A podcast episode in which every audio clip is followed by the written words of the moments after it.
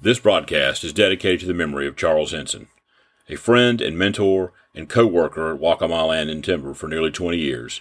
He passed away unexpectedly on April 27, 2021. He was a joy to work with, a true friend, and I can't count how many laugh out loud moments I've had with him over these two decades in real estate. He will be missed by everyone who knew him. television set. So we. We're so excited. Was it TV? We had TV. We had never seen TV.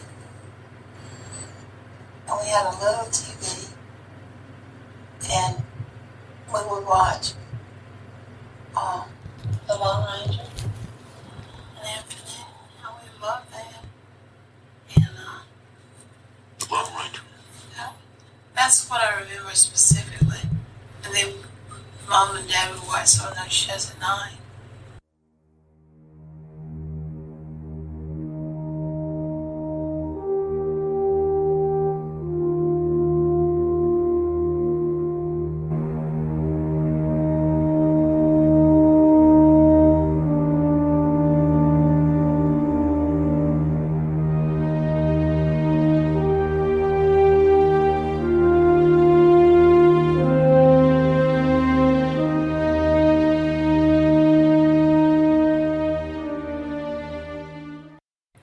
Hi, this is Randal Wallace, and welcome to our opening show of season two of Bridging the Political Gap. And this one is a little different. As I had told some of you um, that, that watched, that we would be on the air starting in March.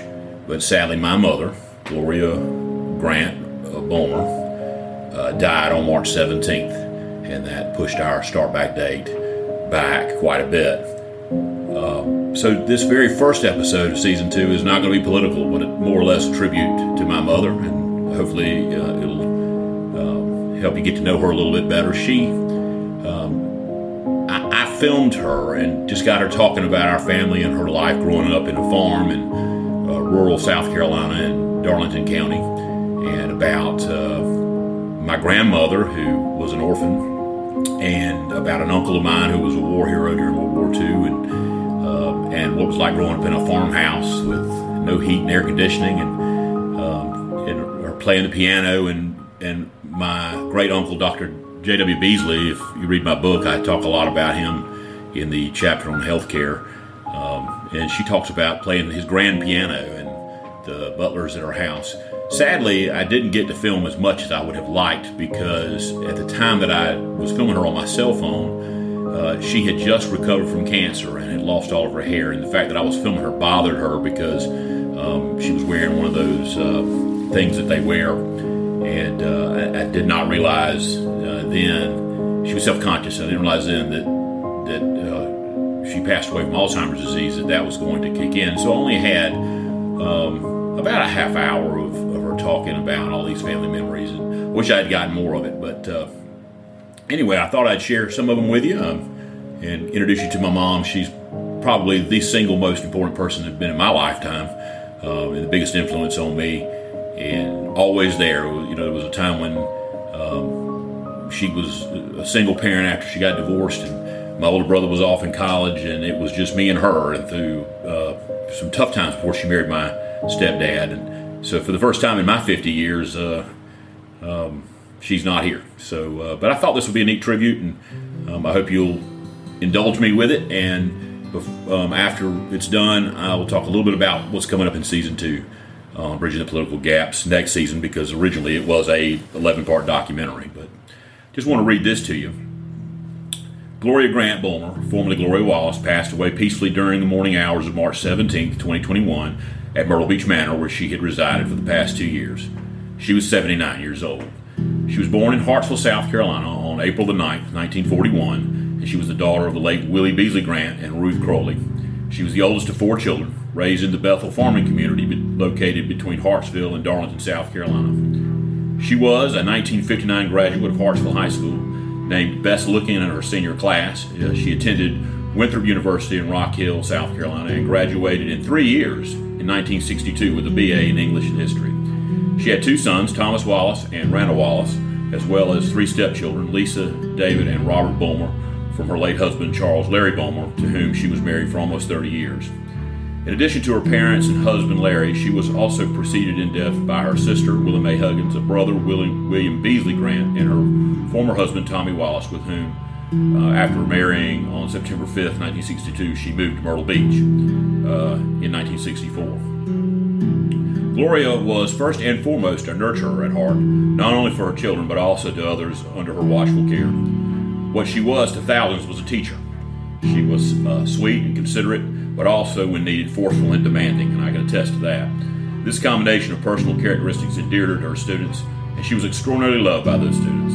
She taught English and South Carolina history for almost 25 years, first at Lamar High School, then Myrtle Beach Middle School, and finally Myrtle Beach High School, and also for a little while at Lafayette High School in Williamsburg, Virginia. She was especially passionate about Myrtle Beach High School's monthly student newspaper, The Beachcomber where her love of literature, writing, and uh, student creativity to tell a story, which is what English teachers love to do. Even after her teaching career closed and, and she moved to Williamsburg, Virginia for a short time, she continued to educate others as a national coordinator for Market American Distributions and growing our own franchise there into one of the largest on the Virginia Peninsula before uh, she and Larry returned to Myrtle Beach in 2003, where they helped me on a lot of my campaigns and were in my corner.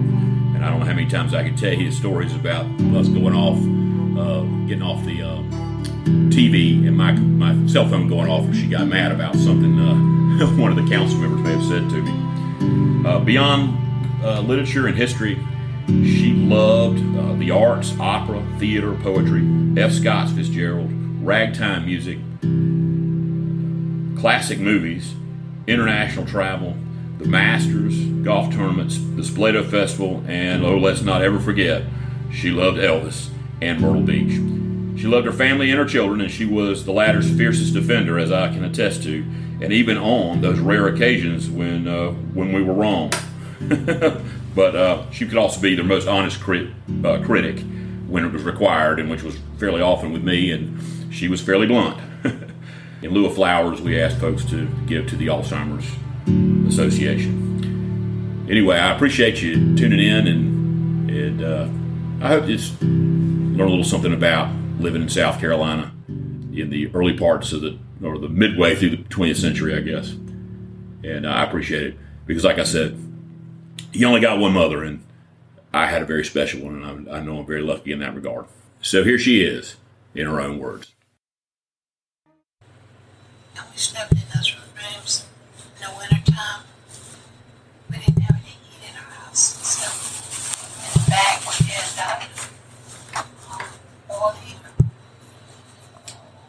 Sometimes we build a fire in the fireplace and it would get cold in the night and we had these blankets that were that were packing strip packing things that daddy's daddy brought home from work. Packing strips. They were packing there were things they packed things in. That's what we had to cover us up with. It was so cold. He didn't have any heat now. He didn't. Uh, he didn't have any heat now. So. We didn't have anything else except those oil heaters in the back. And when it was really, really cold, we all three in that what we call the middle room. It was between two bedrooms. When you were growing up, you there. He the house. My uh, my grandparents owned uh, a 160 year old farmhouse. Um, so what she's referencing in this in this part of it was uh, the the old house had 12 foot ceilings. Um, they it was very hard to keep it hot um, in the wintertime. And uh, so there's a lot of stories about how they had to all sleep together or in a room and, and the fires and that kind of thing. Um, they also uh, had some a lot of illness with my grandmother, uh, my great grandmother was incapacitated for some period of time and lived in the house with them. And also my grandmother, Grant, um, who we're going to talk about a little later, uh, had a stroke. And so my mother did a lot of the housework um, during that time, which she's going to talk about here in a minute. And I earned my daddy's clothes. I did it. I did most it because my mother had a stroke. And she wasn't able to do nothing. So I cooked and I, and I and I did all that stuff. My grandmother was in a nursing home because my mother had tried to take care of her for a long time. And we would go visit Lynchburg to see her. My mother would always check to see if she was dry under her bed, making sure that they would change her. Because she wouldn't go on the same day every time. But she was dry always. Because mother was very careful about her. They was washing every day. And the sheets were all on the bed my grandmother would let her sleep. My mother would take the sheets off and wash them in the washing machine and we didn't have a dryer then. And dry and so all the clothes were hung out on the line. All the sheets and everything. So as soon as I was able, I was teaching school. I bought my mom a dryer. Because I didn't want her walking out in the yard, walking out in the yard in the country. You know, and somebody bother her or something,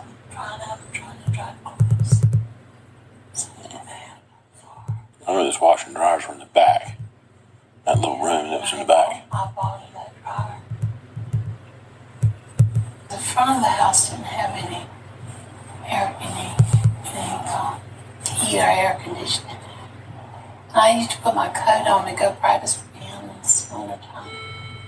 I put my coat on. Why, 'cause it was so cold in there. It'd be real cold in the room where we kept my piano.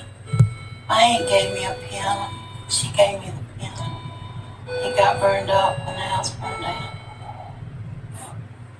Had a nice upright piano. It sounded really good too. She used to let me come to her house and play, practice my piano. What? And then she gave me the piano. Which aunt was that? Aunt Willoughby. Aunt, Tra- Aunt Grady, Uncle Tracy's um, wife, well, wife. She was my grand, my granddaddy's sister. She lived across the road over there. While my aunt Gert, Gertie gave my mother the piano, she would later go on to, to play at my uh, great uncle Dr. Beasley and Aunt Victoria's house, and she talks here about playing that grand piano in that house. And he was one of the only two doctors in all Darlington County. Uh, Dr. Byerly, which Byerly Hospital was named after in Hartsville, uh, was the other doctor, and then Dr. Beasley, which was um, our great uncle, uh, my great grandmother's brother, was the doctor that serviced Ashland and traveled around. Then he had a, a, a office at the drugstore there in Hartsville. And uh, I talked about this in my book a little bit, but he was a really interesting fella. And uh, uh, now, if you go to the Hartsville Museum, I'm kind of proud to have his, his portrait is there. Uh, my aunt Patty uh, Holly donated it to them. And I used to have practice and practice my little piece. And I would play for them. And I'd play my little piece. They would clap and everything. Then the, they had butlers. Butlers, you know? Mhm. And they have white, white clothes on, white tops on, they would serve me, they would serve us plenty of silver coffins. The big portrait of him is now at the museum. And he has that museum nights and nights. She. I don't know if she gave it to the hospital or if the hospital wanted it or what, but Dr. Byerly and Dr. Beasley were close friends. So I thought, well, maybe Victoria picture but and upstairs they had um, their bedrooms upstairs, and I remember going up there when I got married, and uh, rice was in everything. Had rice in everything, and um, the reception was at her house. Her wedding reception was at her house. Aunt Victoria's. And, and, and Victor was down Doc Beasley's house. And um, I remember then. It was up on a hill, and had to go way down.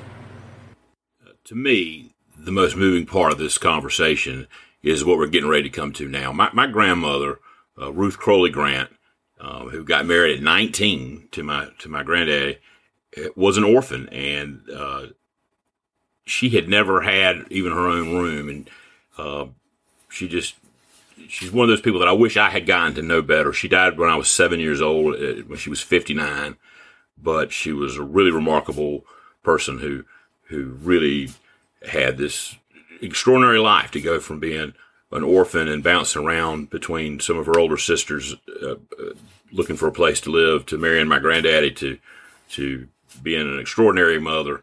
And uh, and my vaguest memories of her are just this overwhelming presence that just smothered you all the time.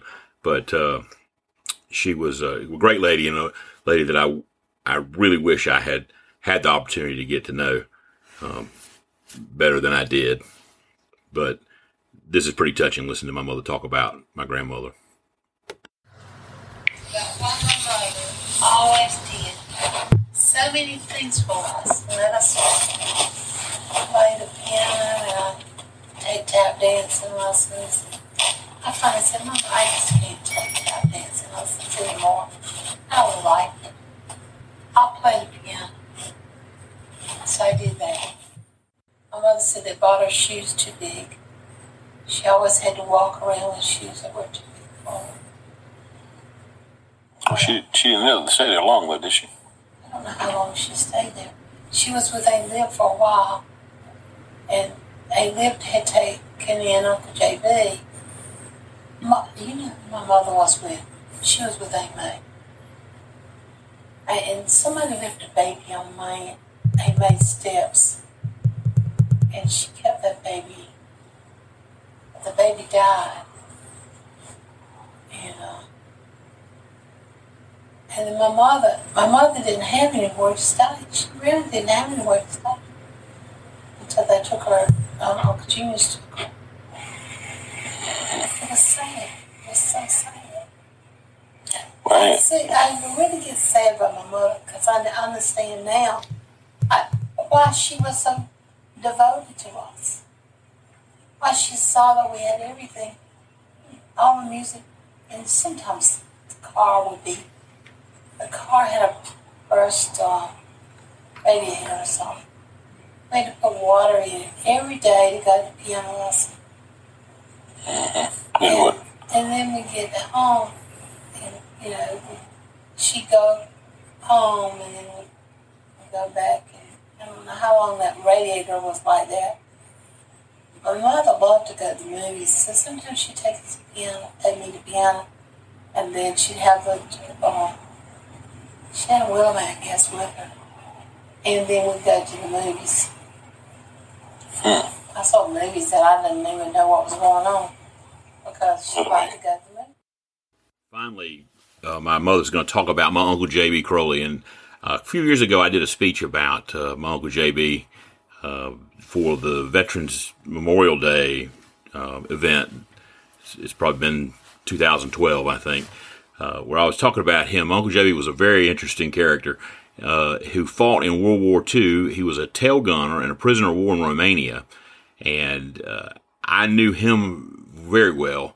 Um, he and he gave me. I have his sergeant's pack with his with his flashlight, and uh, the flashlight you had to squeeze all the time to get it to work, and it makes a lot of noise. And he used to tell me, he said, I used to sneak around the jungles with that, and I was like, after I got to be a grown up, I realized there's no jungles in Romania, and you do a lot of sneaking with that as much noise as it made.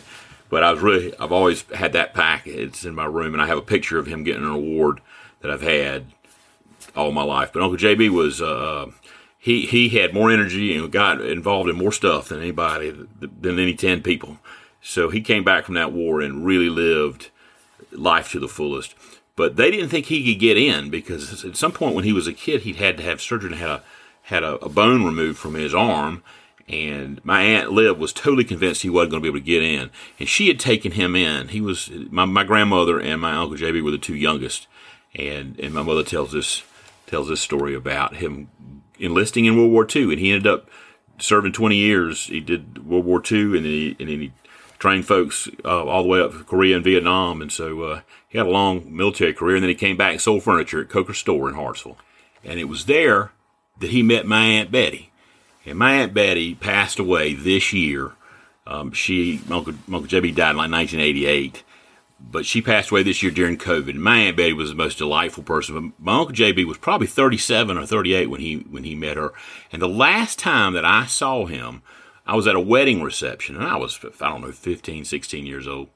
And he was on the dance floor wide open. And when he came in, he was talking to some of us at the table, and he he gave me this advice. He said, "Don't you don't worry about it. Don't be in a hurry. One day you'll meet the the one, and you'll know it instantly. It'll hit you, and you'll and you'll just know." And that's how it was for my aunt Betty. And he met her at Ruth's Drive-In in Hartsville, which is this little tiny hamburger hot dog place, still there.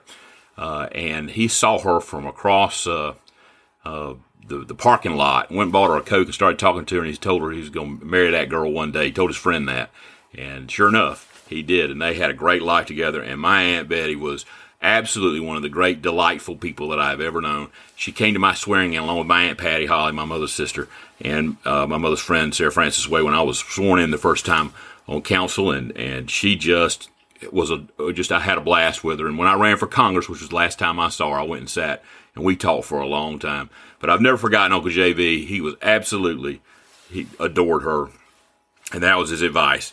Uh, I've, I've always remembered that about him and about her. And sadly, like I said, she passed away during this COVID 19 um, outbreak here about about eight months ago. Uncle JB was in the Air Force. He was a tail gunner, right? He was a. He told me one time, he said, I'd rather be dropping bombs from up there than be on the ground. That's. He was a wasn't he a tail gunner? He had one of those really dangerous jobs in the plane, though. I think he wasn't a gun. And they didn't think they'd take him into the service because he only had one bomb in his arm. Had infection, he had a bone removed. Mm-hmm. And, uh, and, uh, so he, they didn't think they'd take him. He went off and he just went fine and they took him. And Uncle, my Uncle Aunt, Aunt, my Aunt Liv was surprised that they took him. I bet she wasn't happy about it either. if I know her. Well, she wasn't happy. She didn't, she didn't believe. She told him go home because she, she was so sure that they wouldn't. When he was bolting to go, she was so sure he wouldn't, they wouldn't. They took him.